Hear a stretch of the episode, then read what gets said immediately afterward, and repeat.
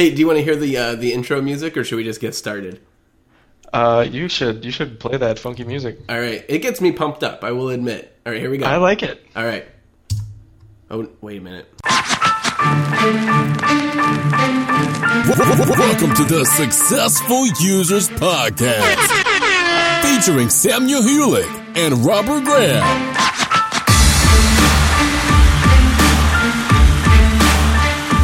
Love that the uh, the stadium, the whole stadium is cheering for us. Yeah, yeah. I love the stadium too. I. It seems like a, a unreasonable expense when we started a podcast, but I I'm really behind it now.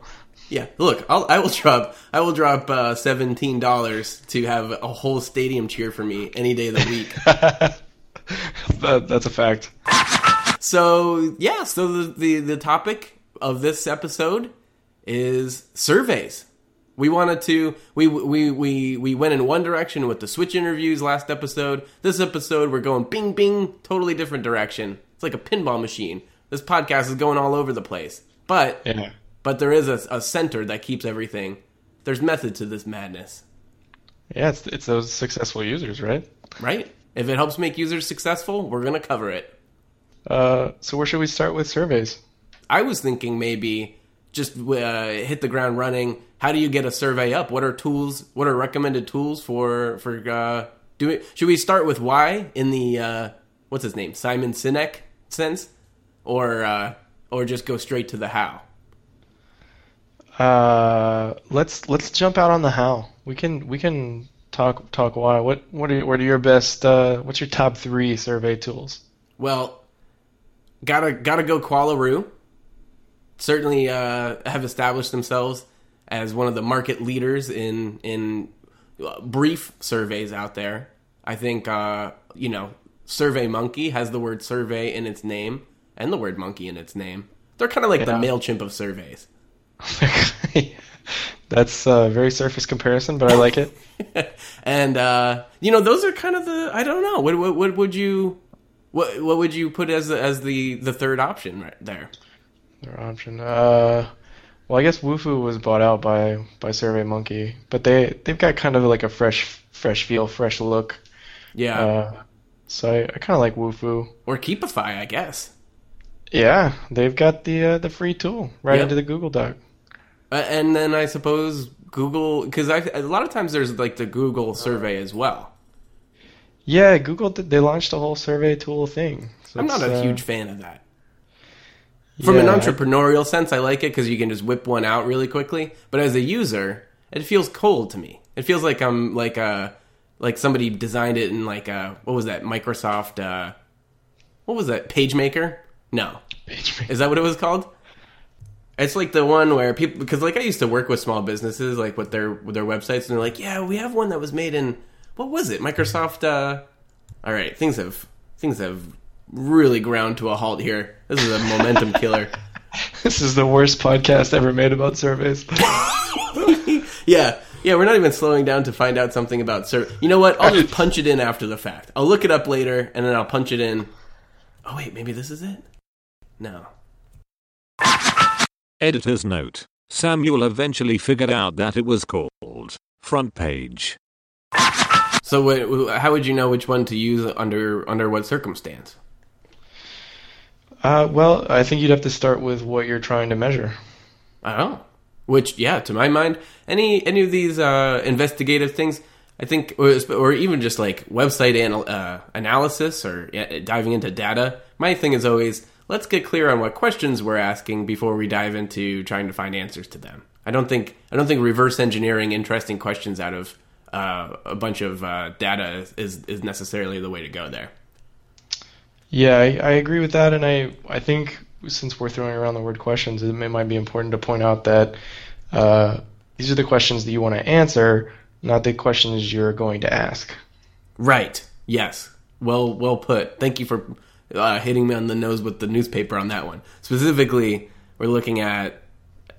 Yeah. Right. we can edit that part out. no, I, I think we should keep that part. I- yeah. We should. We'll just take turns looking stupid. I think maybe the the, the topic being surveys, maybe somebody would be tuning in, being like, "Hey, I'm about to run a survey. Maybe I should get some tips." So just a a practical overview of how to get up and running and what to what to aim for and what to avoid. I, I don't think we need to get too academic with it, but I guess wherever wherever the conversation takes us. All right. Uh, well, uh, what? Uh, so we we've laid out some tools. We we've So which one would you use and when? well, uh, I think that's.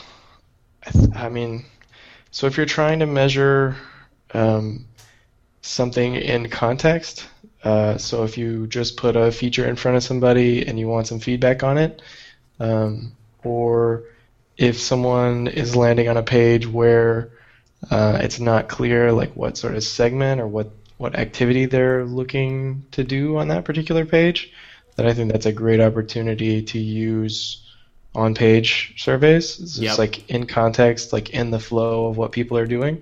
A- And it's also non-interruptive or not as much. Right.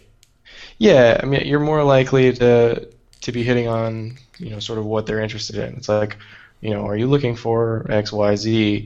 Uh, most likely, they're going to respond well to something like that if that's the kind of thing they're looking to do. Yeah. And then also you know that you're also capturing people in the moment. Right. So if they're on your pricing page, it's not like you're sending out an email 2 weeks later being like, "You know, if you were looking at our pricing page and you were thinking about different packages, what would you you were like, "Hey, we're here right now. Let- Let's do this." Yeah. Yeah. So that's I think that's the opportunity for for on page type stuff. Um, and for the longer form stuff, I think that's you know if you want to know what your next product should be, if you want to get like a general sense of like your user's perception of something, um, you want to solicit some like you know wide ranging feedback about like an event. Um, I think the the longer form stuff makes sense. Right. Well, and I think also the longer form, it, it, the fact that it, it isn't in the moment, I think you can use that to your advantage. Where if you want to get to the bottom of things that are that are regarding that person that aren't having to do with the online experience of your particular site. So if you're trying to get demographic data or uh, Right. you know after you attended our conference you know now that it's now that it's been a week what do you think about it things like that so you're looking at you know any anything that if you're trying to answer questions about the people who are coming to your site or who are associated with it that don't have to do with the actual usage of it in the moment i would say that would be you know then you can go with the longer form kind of thing Yeah, and I think that's a good point. I mean, you're using uh, people and the way they think are very contextual, uh, so it's it's nice to be able to sneak things into uh, like what people are already thinking about or what they're already trying to do. So I think that's a good point. Um, but that brings up kind of another thing of uh, you know how do you how do you build these surveys? What what kind of questions do you want to ask? oh care to care to care to kick that that one off Oh, oh, that's that's just pushed right back into my hands. It's like a like the flea flicker or something.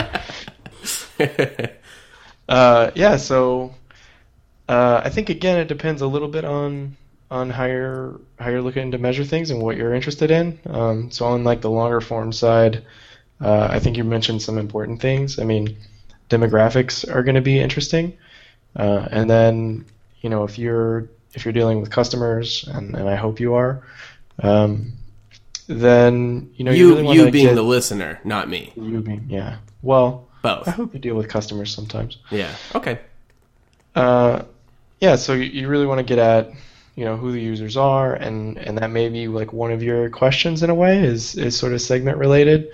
Um, so you need to make sure if if you're interested in, uh, you know, what people have to say in different strata, then you need to make sure to capture the information that allows you to stratify everybody. Um, and then, yeah, it, it kind of depends on what your topic is. Uh, but in general, I think surveys are, are sort of best served by um, really tight Likert style questions uh, and then very open ended, uh, broad, like short response style questions. Okay. I, I would I would round that out with uh, like numerical uh, it- type, type answers. Uh, example.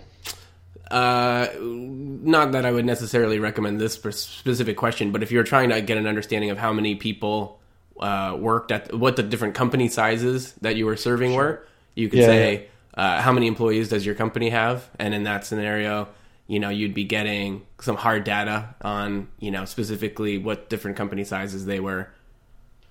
Things yeah, like I, that. I'd lump that in with with the demo stuff. But yeah, and then you can you can even chart that. Right. You can create a what do you call it? Uh, what are those charts? The uh, histogram. Yes. And that's interesting too. So, uh, diving into the numerical uh, question type uh, here, get get f- flicking the flea back back to me for a second.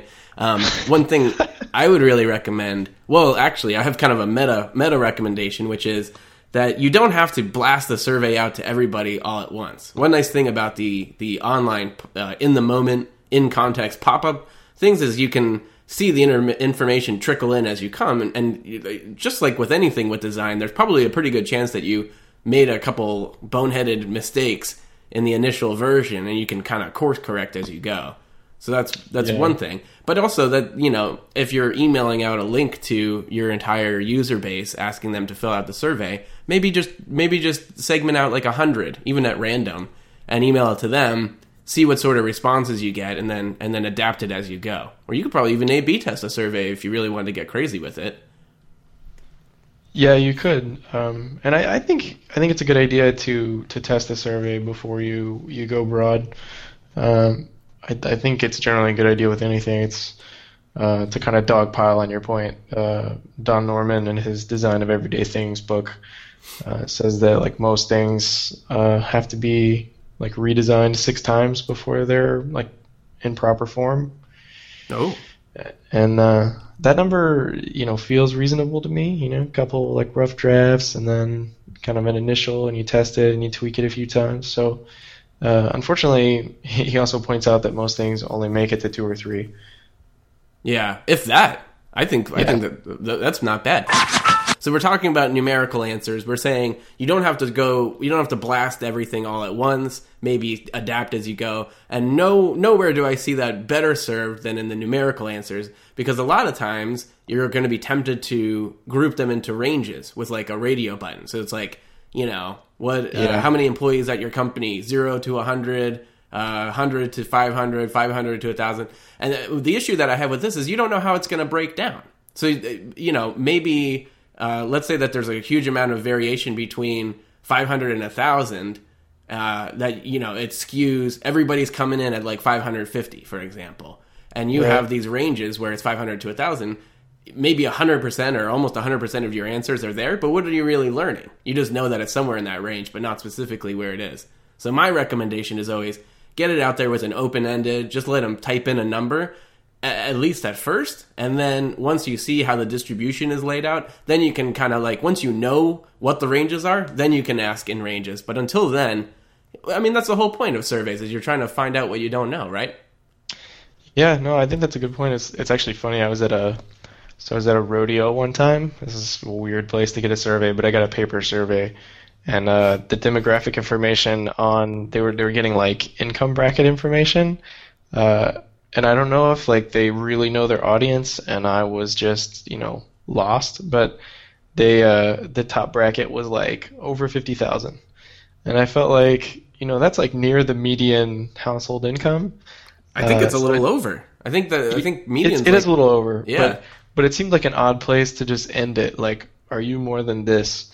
Um, because I felt like a lot of their data was going to be like oddly distributed that way. So just just kind of an example of what you're talking about right well and that leads me so we're just we're just going free form here right we're all we're all about it All right, so so that leads me to to an, an interesting survey paradigm, which is a lot of times, maybe in their case, they were just trying to exclude people above that.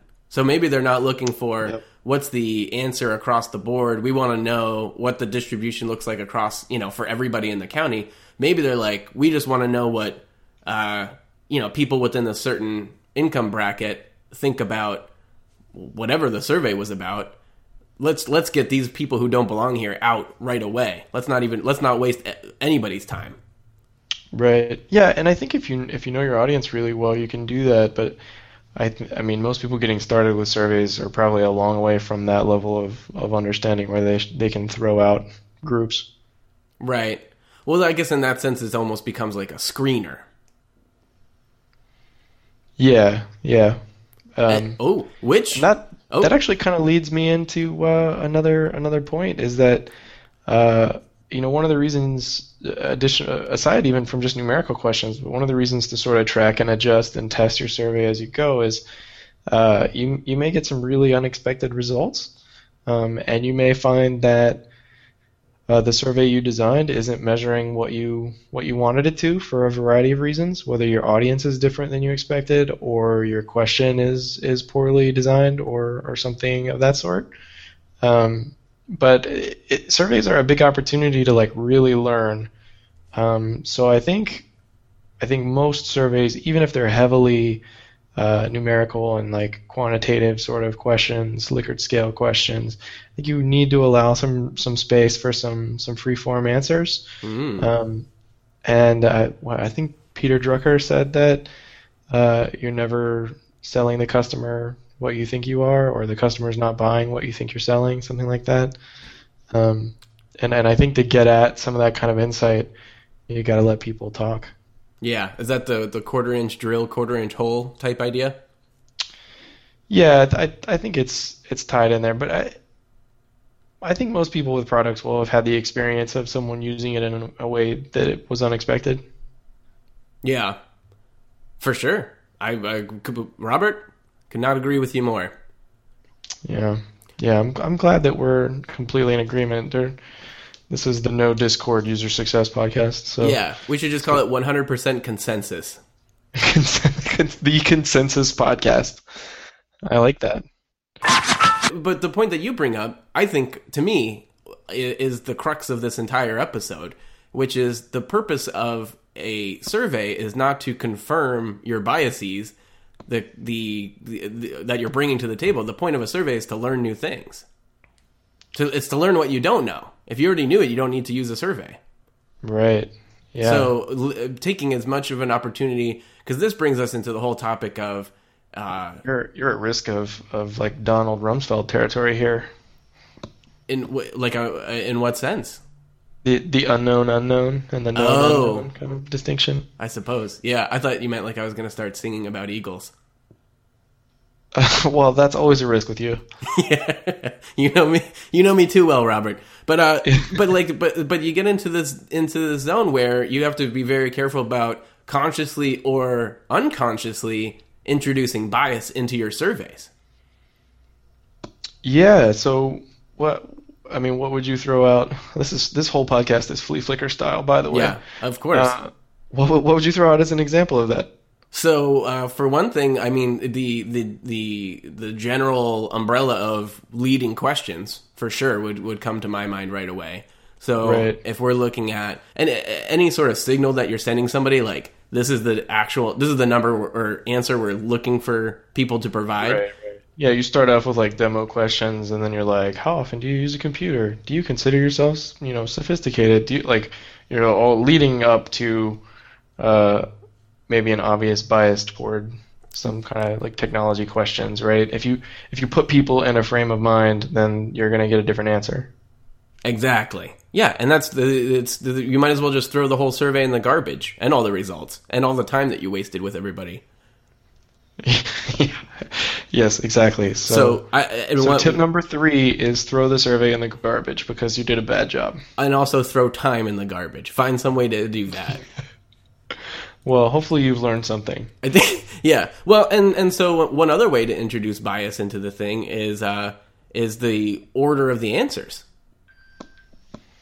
Yes. Like No, that's a- if if, uh, if you have the technology to do so, and I'm not sure.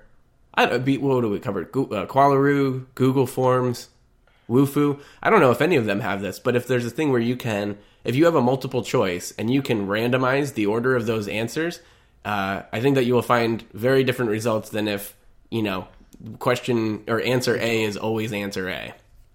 Yeah, and that that goes back to like quite a few different things. I mean, there's a lot of potential sort of pitfalls and cognitive biases around that, right? If it's if you're answering numerically, uh, you know, like there's there's anchoring and all sorts of other things. I mean, it, it gets pretty tricky. So randomization is definitely a good idea if if the platform allows for it.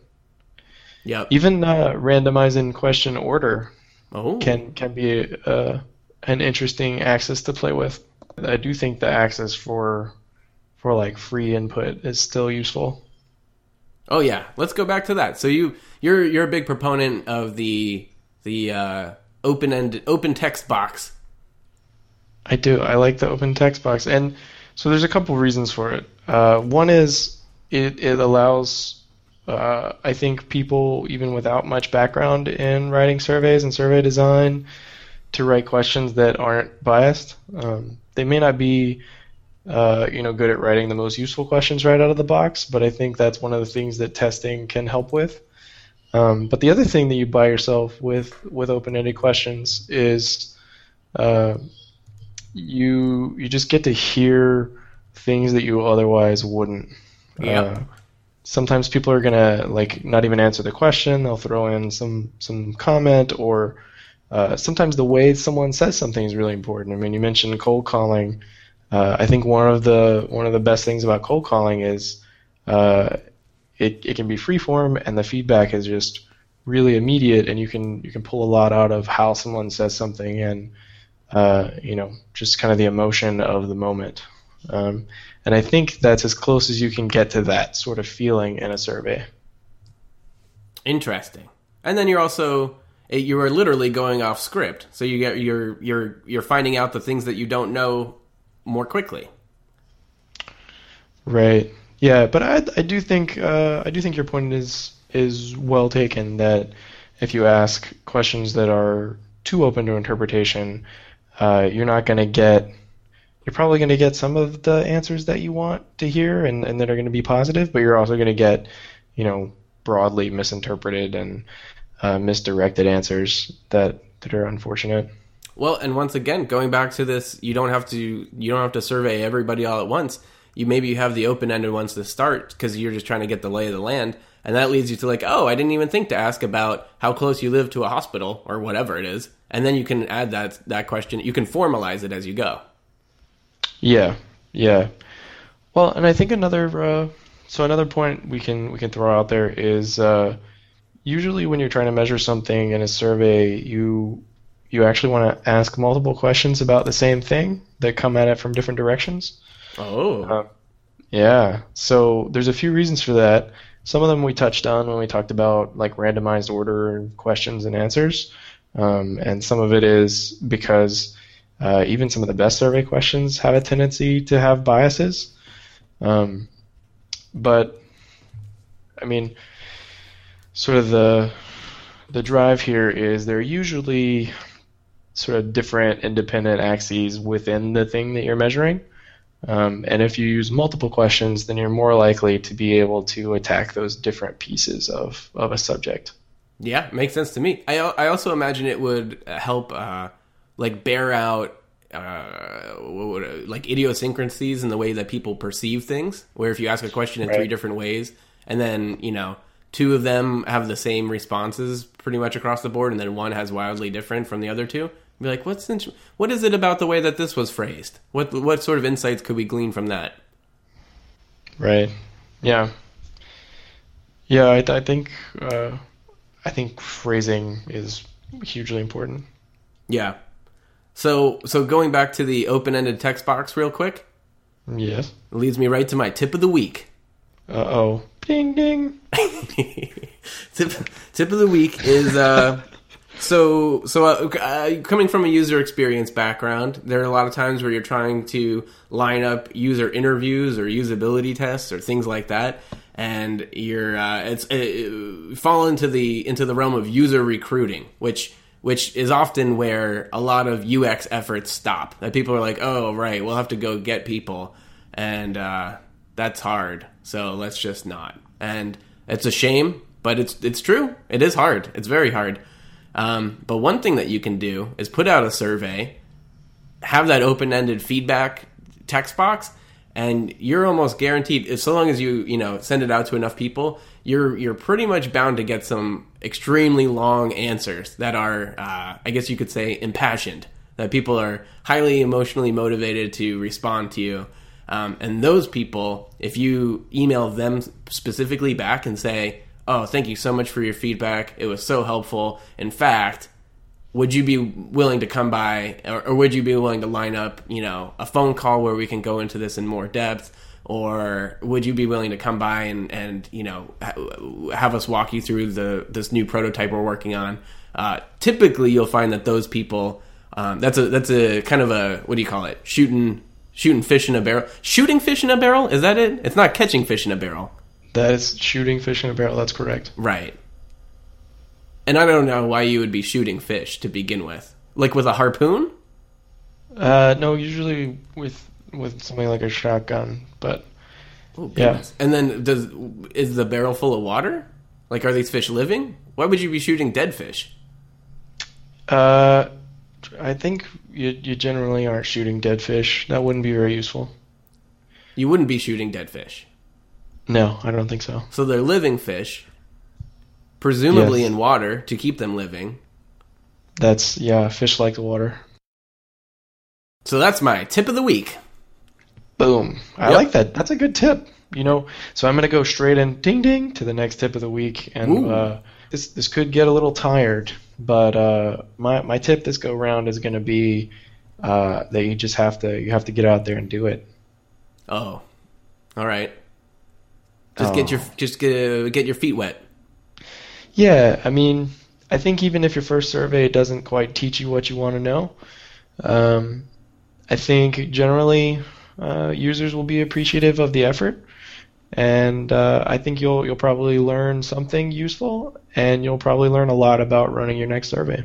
I that's that was the point. Yeah, that's what I was gonna come in on. That even if even if you don't do much of anything with it, you're gonna make a lot of a lot of mistakes. You getting those uh, getting those taking your lumps before it's showtime. It's like Yeah. it's, it's like getting a sparring partner before your your uh, your boxing debut. Yeah, yeah. I mean, everything takes practice, so I think uh, I think for surveys, much like everything else, uh, you got to get out and and just do it. Robert, But I, yeah, I think that's a great tip. I it really it's unfortunately it's a great tip for too many things, so it can get overexposed, but that doesn't make it less important. Yeah. Boy, 100% consensus once again. Yeah. this is uh, this is the Yes Man podcast. Uh, we're, we're actually available to agree with you at any time. Yeah. W- w- confirmation for hire. Uh, So I, Yeah. I got a, I got another topic for the table. let's do it. So going back to so so the whole purpose of a survey, uh, because we're talking about ways to avoid bias, introducing it or or actively avoiding it, and things like that. Um, Here's a here's a bias a bias I'd like to throw throw out on the barrelhead: I like it. selection bias. Oh. Oh, do do explain. Well, so your the idea is to get feedback from uh, some sort of demographic of people that's made up of people. You're not surveying machines, for example, or dogs. Right? And so what you really want is to you're sending it out to some once again we'll we'll call it a demographic, some slice of your audience, if not your entire audience or someone else's audience, I guess. But anyway, you're sending it to some slice of people, and what you're looking to get in response is uh, something that is representative of that slice. Correct? Correct. So the the selection bias that comes into play is what if the responses that you're getting are skewed as far as the entire populace is concerned because to, to put it to an extreme case what if it's all just a bunch of busybodies? What if they're the only ones that are going to bother re- replying? Uh, maybe they're the only people with time on their hands they're not busy high producing individuals uh, or and we can get to this part later if you offer some sort of incentive maybe it's just people who are skewed by that incentive. Maybe if you're trying to find out what percentage of your uh, of your audience owns yachts and you're offering a $50 uh, uh, Outback Steakhouse gift card, maybe maybe the people who respond will not necessarily be as representative uh, of the of the entirety in that sense. I like, yeah. I think the most important point there was that we're now taking shots at Outback Steakhouse. Outback, Outback Steakhouse, shots fired. You just got served. but hopefully not a steak from there. Or well, yeah, or a bloomin' onion because I will admit those are delicious. So I hope you didn't get served one of those. Yeah, yeah. Wait, no deliciousness. Although that would probably lead to your demise more quickly. So I sort of I hope that it was like, all right. Uh, but yeah, so selection bias. Do you have any thoughts on that? Did the great Don Norman uh, bestow any any insights in that regard to you? Uh, I'm, I'm sure Don knows a lot about selection bias. That's right, first name basis. Uh, no, not at all, in fact. But yeah, I think uh, I think selection bias is an important thing to keep in mind. Uh, I think we earlier in the podcast kind of touched on that. So like when the rodeo uh, seemed like they had a kind of scrunched up uh, grouping of uh, income brackets, they may have been just looking, like you said, at a particular range, and so they didn't care about everyone else. What is? Oh, I, di- I missed the part that it was a rodeo. Yeah, I said it was a rodeo. Well, I missed it. I'm not saying you didn't say it. What is? Uh, Oh, okay. So, but that that changes things. How does uh, what does what does the rodeo need to know your income for to begin with? Uh, I'm, I'm not, I'm not sure. Ooh, let's skip this town. It's just full of pores. well, it's it's actually a recurring rodeo that doesn't. It's always in the same town. A lot of rodeos are that way. In fact, they're not really. Uh, so like the the riders and stuff travel around to the different events, but they're usually like held in the same locations. Well, that makes it even weirder. It does, doesn't it? It's, Maybe maybe they were doing some some uh, stealth surveying for like the Chamber of Commerce. Yeah, you know, actually, it, this leads to like a another. I think I think it was a false flag connecting- operation. uh, so I can I can tie this pretty strongly to this selection bias issue. So uh, I took I took my kids uh, to the rodeo because they have like a petting zoo and they have so they had these uh, these little like piglets and the piglets would race, uh, and I think they called it pork chop downs, which was you know it was a very Hilarious. driven Yeah. event. Uh, but there are lots of animals around. Could you bet on Um, them? No, no, that's Okay. that's not legal. Um, but so the point I was going to make is they administered this survey uh, on clipboards given out to people that went to the pig race. Um, and while that's uh, in a way kind of clever because you're catching people, you know, when they're getting there, when they're when they're sitting down, when they have a moment. So you're like you, you know, you claim a seat before the race and you're waiting, so you have you have some time to fill out a survey. A captive audience. Yeah, the A- issue- and you also know that that these people are people who would go to a piglet race.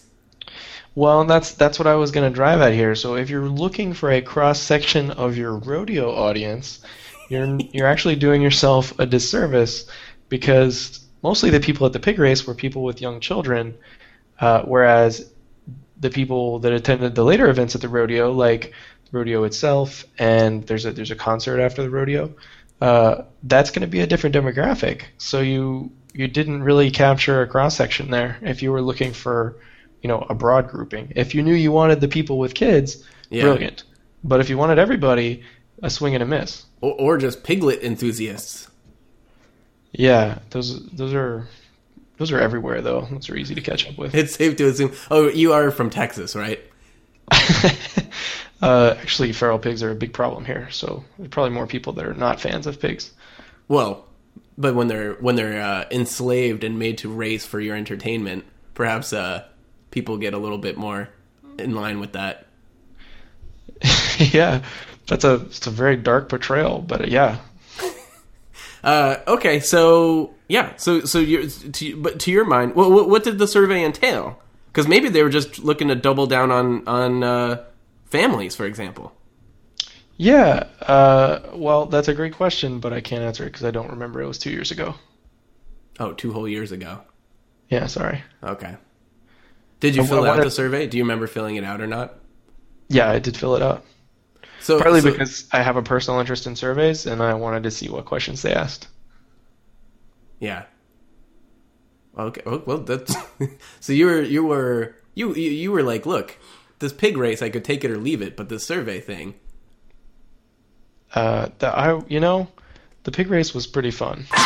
these these are the people who are a captive audience. Let's shove a survey in their faces, and you know whatever we get. I guess we'll learn more about people who go to pig races, if not uh, rodeos. Full stop. Right. So then the, there's, but there's also on the other uh, similar to that is the the bias that's introduced with the incentive. Um, so even bias part uh, alone, you have different oppor- you have different options when you're looking at providing the incentive for the form. So you have uh, for a chance to win an iPad, for example. Yeah, I don't. I don't really like those too much. What do you? How do you feel about that?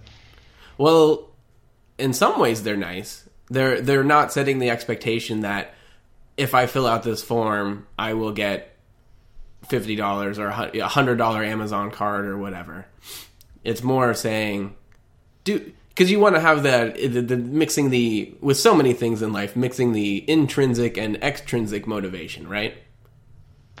Yeah, yeah, I know. It, I think it can be delicate too, though. Actually, so I got an email uh, literally today. I think it was from Hipmunk, uh, and they were. It's a it's a travel booking website that gives you deals, uh, which it's it's a good situation if if you need that. But they sent me an email. Because they have the the uh, misery index or yeah something. agony Yeah, agony, right? Uh, so, so the email it was one of these contest things, uh, but it the the subject line was like uh, it was something like uh, we want we're going to send you to Paris or uh, you know free tickets to Paris something along those lines which it was you know they left it kind of ambiguous like did I actually just win some kind of random thing I didn't know I was entered in or and then so you so you click uh, but I think you have to be careful with those types of things um, because you can end up disappointing people right away and, and losing some engagement. Yeah, well, and also you got to be careful with these incentives because then you're uh, having people, uh, you're filtering out people who don't want to go to Paris. Yeah, it's true. So what if I mean if it was like, uh, you know, well, you'll get a free flight. Well, I was going, I was going to name some really crappy country, but then I realized that might. Uh, might might be uh, not good for our popularity of this podcast in said country. Yeah, yeah. We really we need to like nurture our our audiences, you know, in like Azerbaijan and you Yeah. know we're really we have such a broad base. Yeah, but uh, what like what would like a war torn Sudan, for example, or maybe just maybe just a you know airfare to wherever Pork Chop Downs is racing. you get to follow him like groupies, like Yeah. like you're like deadheads for Pork the Chop full Downs. tour. I wonder if Season Pork Chop. Downs has like uh like like what's the secretariat of Pork Chop Downs? Uh, I don't know, um, but he probably ended up being dinner or breakfast. wow, the the uh, being a pig is that's a rough life. Uh, well, they got Oreos after the races, so it's kind of Did they really yeah, they did actually. win or lose, or just the just the good ones? No, this is America. Yeah, so they had like the participation trophy, uh, Oreo. the, the part, yeah, it was like a vanilla Oreo or something. Are Oreos? Oh, so it was like a Hydrox. yeah, it was an Oreo with a sad face. So, are Oreos really that good for pigs? Uh, I'm sure they're not, but pigs uh, are not not selective eaters. I'm I'm not sure that Oreos, uh, like a steady diet of, of post race Ore- Oreos, would would really keep them in racing trim. you, uh, So we were talking about. So uh, like we're, we're offering incentives. There's the if you do this, you will get this incentive, and then you, there's also the if you do this, you'll have a chance to get this. So the reason that I like the you'll have a chance to get this from an, an administrative standpoint, uh, first of all, it's a lot less uh, it's a lot more cost effective because you're not sending out iPads to everybody. Right. You're able to vet out scammers because if you say, look, if you fill this out, you know, oh, well, that's another thing we should talk about with surveys because you also want to screen out responses that are just like if it's all multiple choice and everything's just A. Right. So you want to look at the behavioral uh, statistics around this, the survey too. That you want to you want to uh, exclude people that were just in there completing it to complete it, but you know, not even offering earnest information. Right. You, you throw out the outliers. Yeah. Well, and, and then um, because there's a yeah, well that opens up a whole other door because then you're looking at like uh, maybe somebody just rigged it up with like had a thousand people answer it on Mechanical Turk or something just to get it get a chance get a thousand one hundred dollar gift cards. Yeah. Um, that, yeah, that's a whole different sort of area of discussion, but that's true. So if you're offering, if you finish, if you complete the survey, you will get X. Then you want to be doing that for a very small uh, amount of recipients because otherwise it's just an administrative nightmare. Yeah, it can be. Um, you you could be giving away though, uh, you know, a, a digital product that's maybe valuable but not doesn't have a marginal cost, um, or you could give away uh, like discounts. Um, Yep, especially Or- for for like if you're let's assume the the listeners here, whatever, however many of them are left after the the in depth uh, pork chop downs discussion, but let's assume that the the listening audience is primarily uh, product people, so to speak. Uh, you know, anytime that you can align the incentive with more use of your product, then at least you know that there's a little bit more of an overlap between what you're the incentive that you're providing and and the value that you're providing. Uh, well, sorry, incentive for the survey, value from the company. If you said, let's say you're uh, FreshBooks, and you say uh, fill out the survey for a free iPad, then all of a sudden it's like, well, but is this really representative of our user base? Are these people that are really uh, what's the word uh, invested in FreshBooks and in using it or things like that, or is this just a random sampling of people who like iPads? Right. Whereas you could say, fill out the survey and get, you know, a free month of FreshBooks or, you know, this free FreshBooks plugin or something along those lines, which is which is actually connected with using FreshBooks. And in the case of a plugin, it could be you you know, it's another case where you could be sort of directing things, right? Maybe interested in a particular segment and you could pick your your plugin appropriately.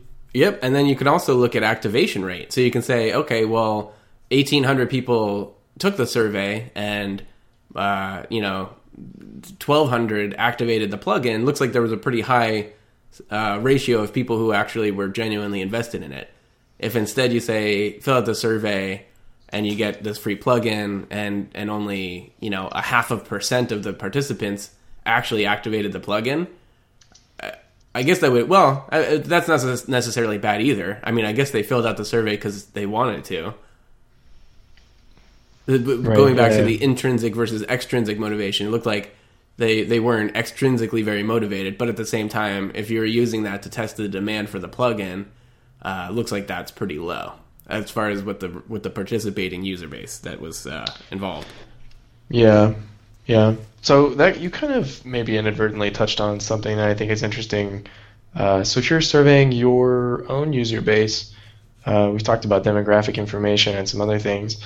It is possible, uh, depending on the type of survey you run, to directly connect those those people who answer with additional data that you have about them already, which may allow you to to stratify and also get an idea of if these users do represent a cross section of uh, the group of users you were trying to target.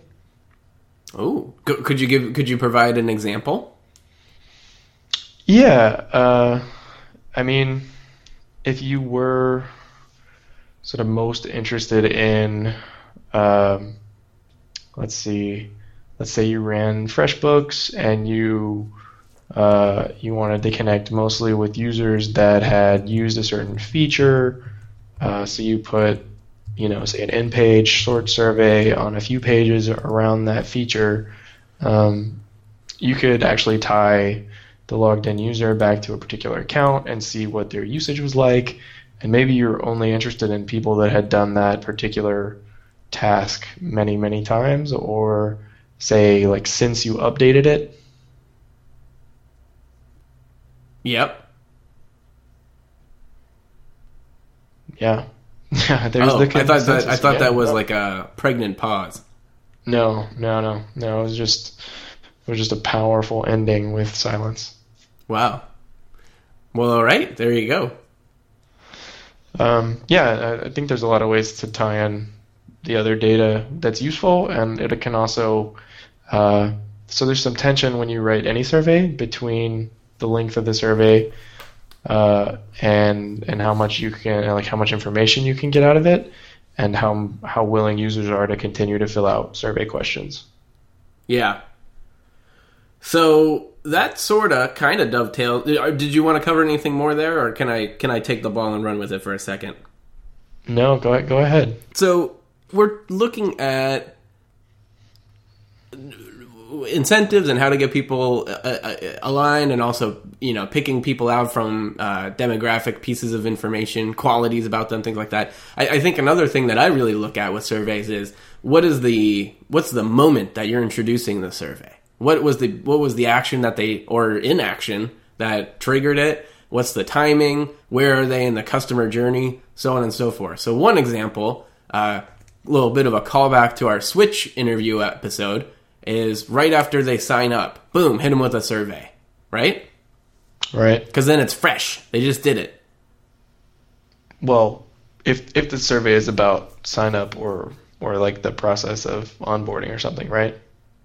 No, I would disagree. I mean, it could be because they're experiencing that in the moment. But I think also if you're looking for how do we articulate our the value of our product, uh, what is it that that's really driving people to sign up? I think that if you were to ask them the question of, "Wow, all right, you just you like you just converted from trial to paid. What what was it that really made it a you know a no brainer for you?" And if Right, you ask that yeah. same question to somebody after they've been using the product for six months, I think you're going to get wildly different answers. Yeah, no, I, I agree with that. And I, I think that is still like driven by I guess I was agreeing with you ultimately because this is the consensus podcast, but it's just driven by like the context, right? You you want to ask the question like as close to the moment of uh, of you know occurrence or inception or action as you can. Right. But not necessarily like what was it what was it like filling out our billing form or you know, it's more of like oh, you know, broader things than that. Right. So then so the the the way that I tend to separate things out are they did not convert. So if, if it's they're officially quote unquote dead, then finding out what went wrong, and you're probably going to find a very low response rate because they hate you. Yeah. Yeah. And then and then the the just converted, and then also the they're they're around forever, things like that. So those right. are, well, those are there's another there's an important one I, th- I feel like you just left out. well, I'm not done, but go ahead. I want to hear it. Just canceled. That's where I was going. That was number four. Oh, I like number four. Yeah, and so that one's a little bit tricky because if you rec- well, because we can dive right into that. So all right, so let's very quickly. So they didn't convert. You reach out to them after the fact. You're probably not going to hear quite uh, very much from them. Uh, uh, uh, I will. I'm going to take you back a step here. Wait, wait, wait! I just want to make sure because I'm going back a step before we go forward too. Uh, this is not the at the moment of cancellation. This is just dead ends. Okay, do do your dead ends and, and we'll come back. Well, I'm asking if you have any before we because I want to talk about like the moment of cancellation. So let's just cover quickly the other one so we can move on. So people that never converted to begin with. Do you have any any thoughts on that? Oh, people. So, so uh, trial or you know came to the, came and checked it out, but The but duds. no if no you purchase. buy if you buy a, a package of fireworks and, and some of them just don't go off, these th- those are the those are the people. What do you do with them? Well, I think the best information you're going to get from those people is actually uh, when they engaged with the product and what they were interested in when they engaged with it. Um, so you may be able to tell um, that your messaging is off a little, like you're attracting people that you know aren't going to be successful with the product.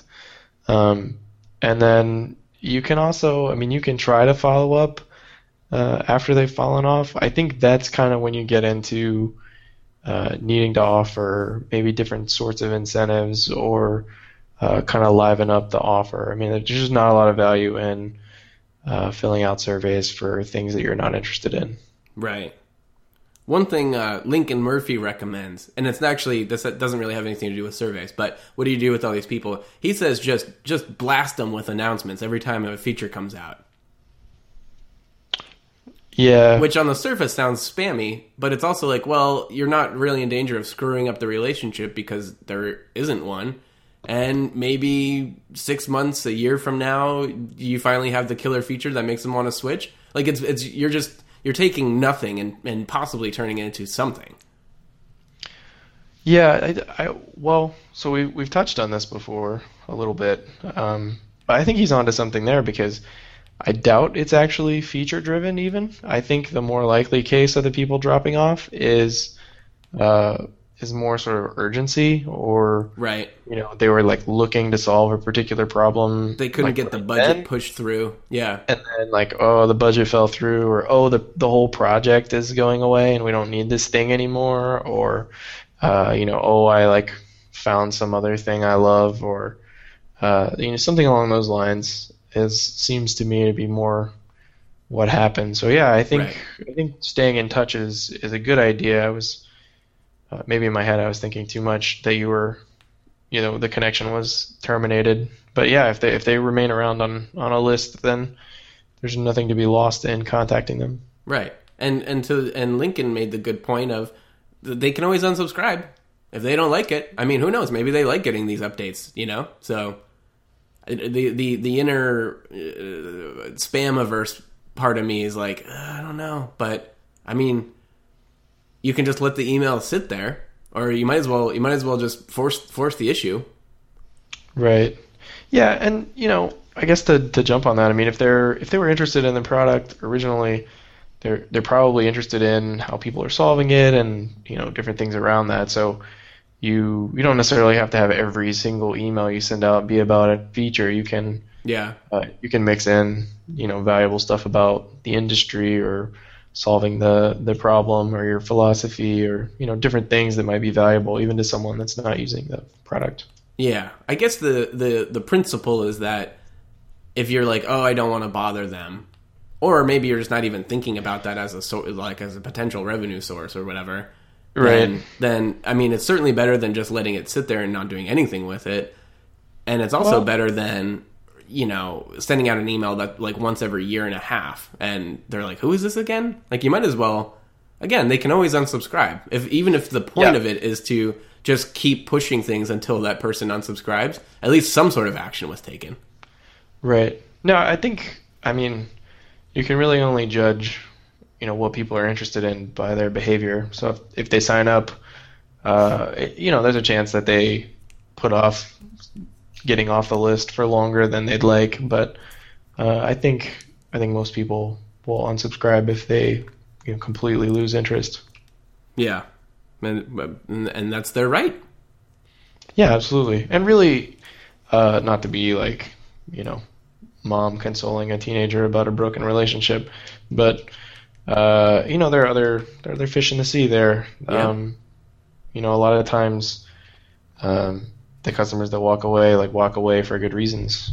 Uh, walk away because you know there's not a fit there. So it if you're interested in successful users, then you have to be targeting the right users that can be successful.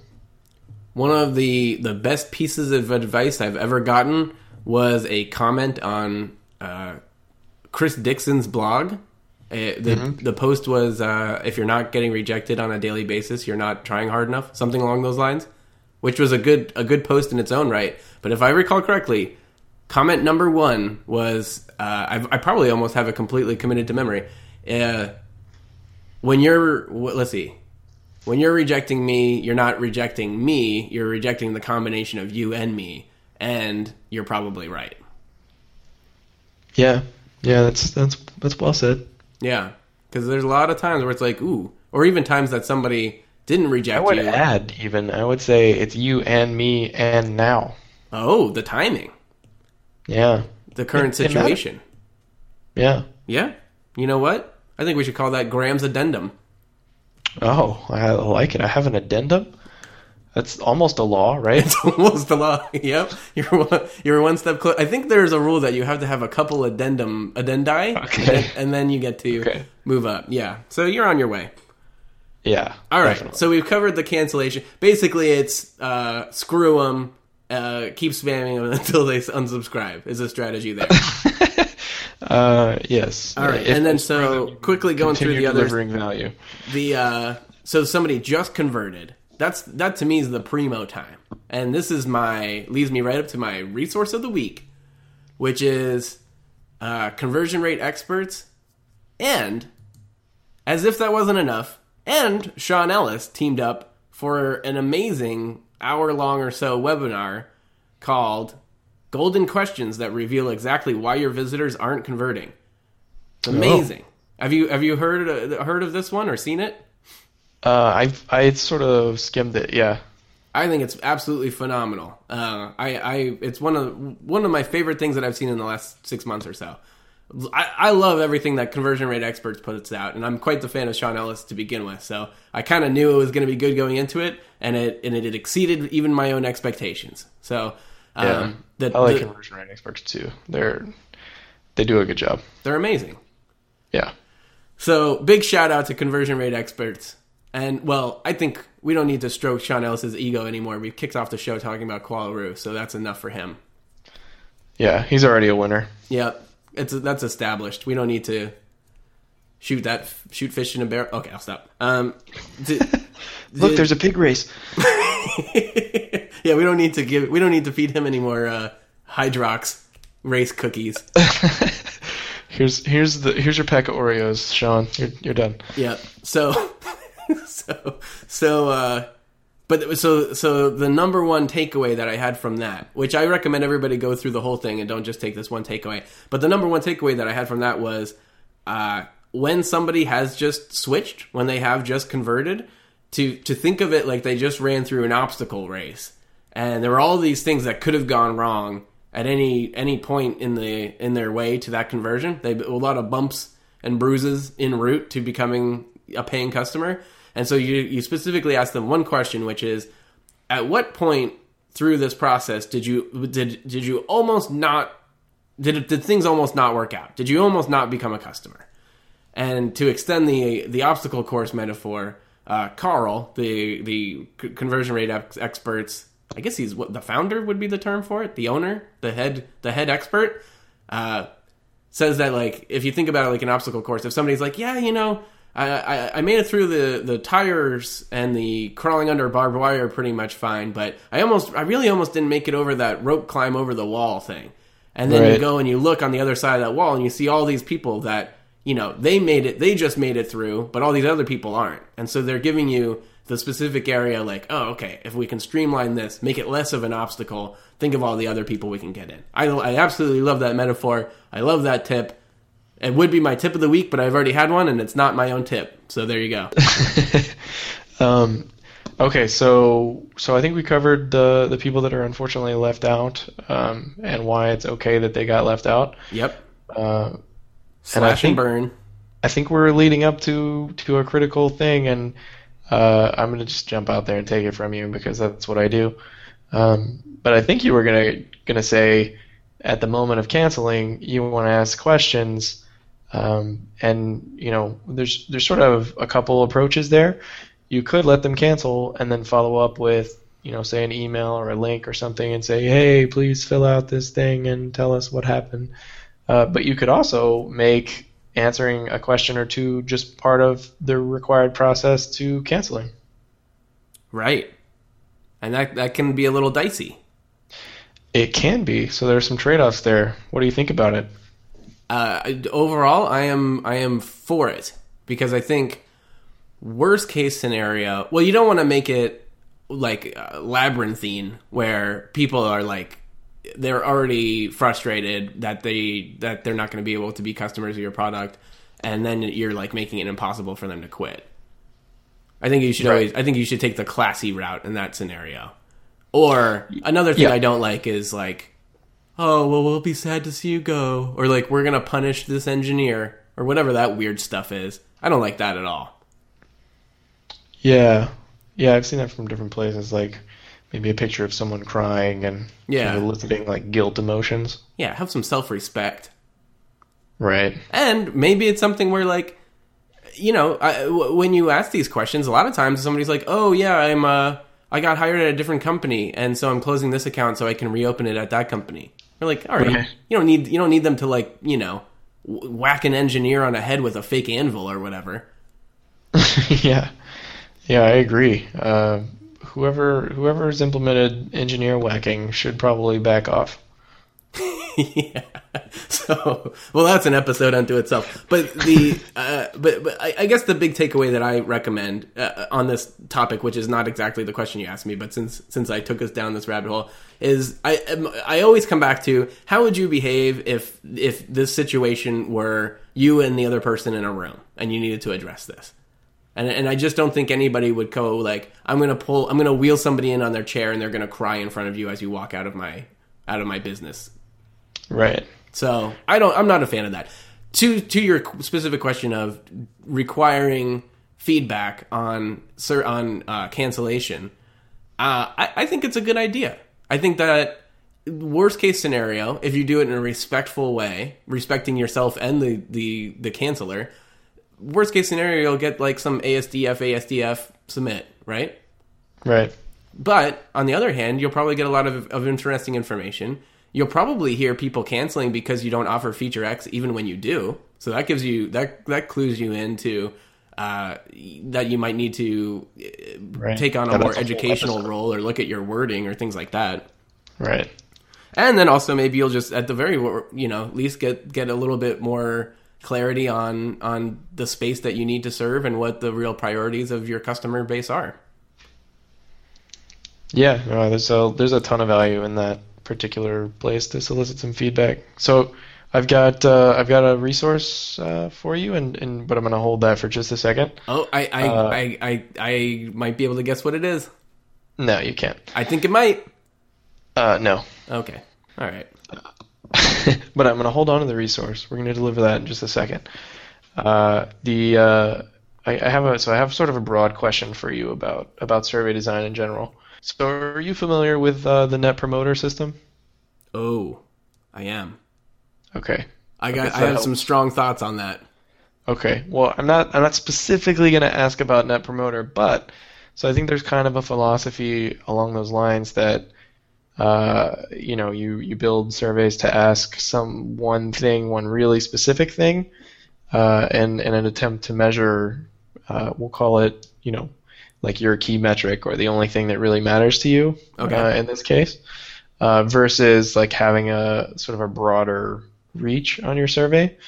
Um, and I'm kind of curious, like, where what you feel about that, and if uh, you know if you're a hard line one way or the other, or if you think it just depends on on context or you know just trade offs. Yeah. Well, okay. So I have a lot of thoughts about this. All right. So to, to answer your question, so it's kind of two questions at least, or it's a it's a it's a question with an example, and I want to touch on both. So broad versus narrow, on in in isolation.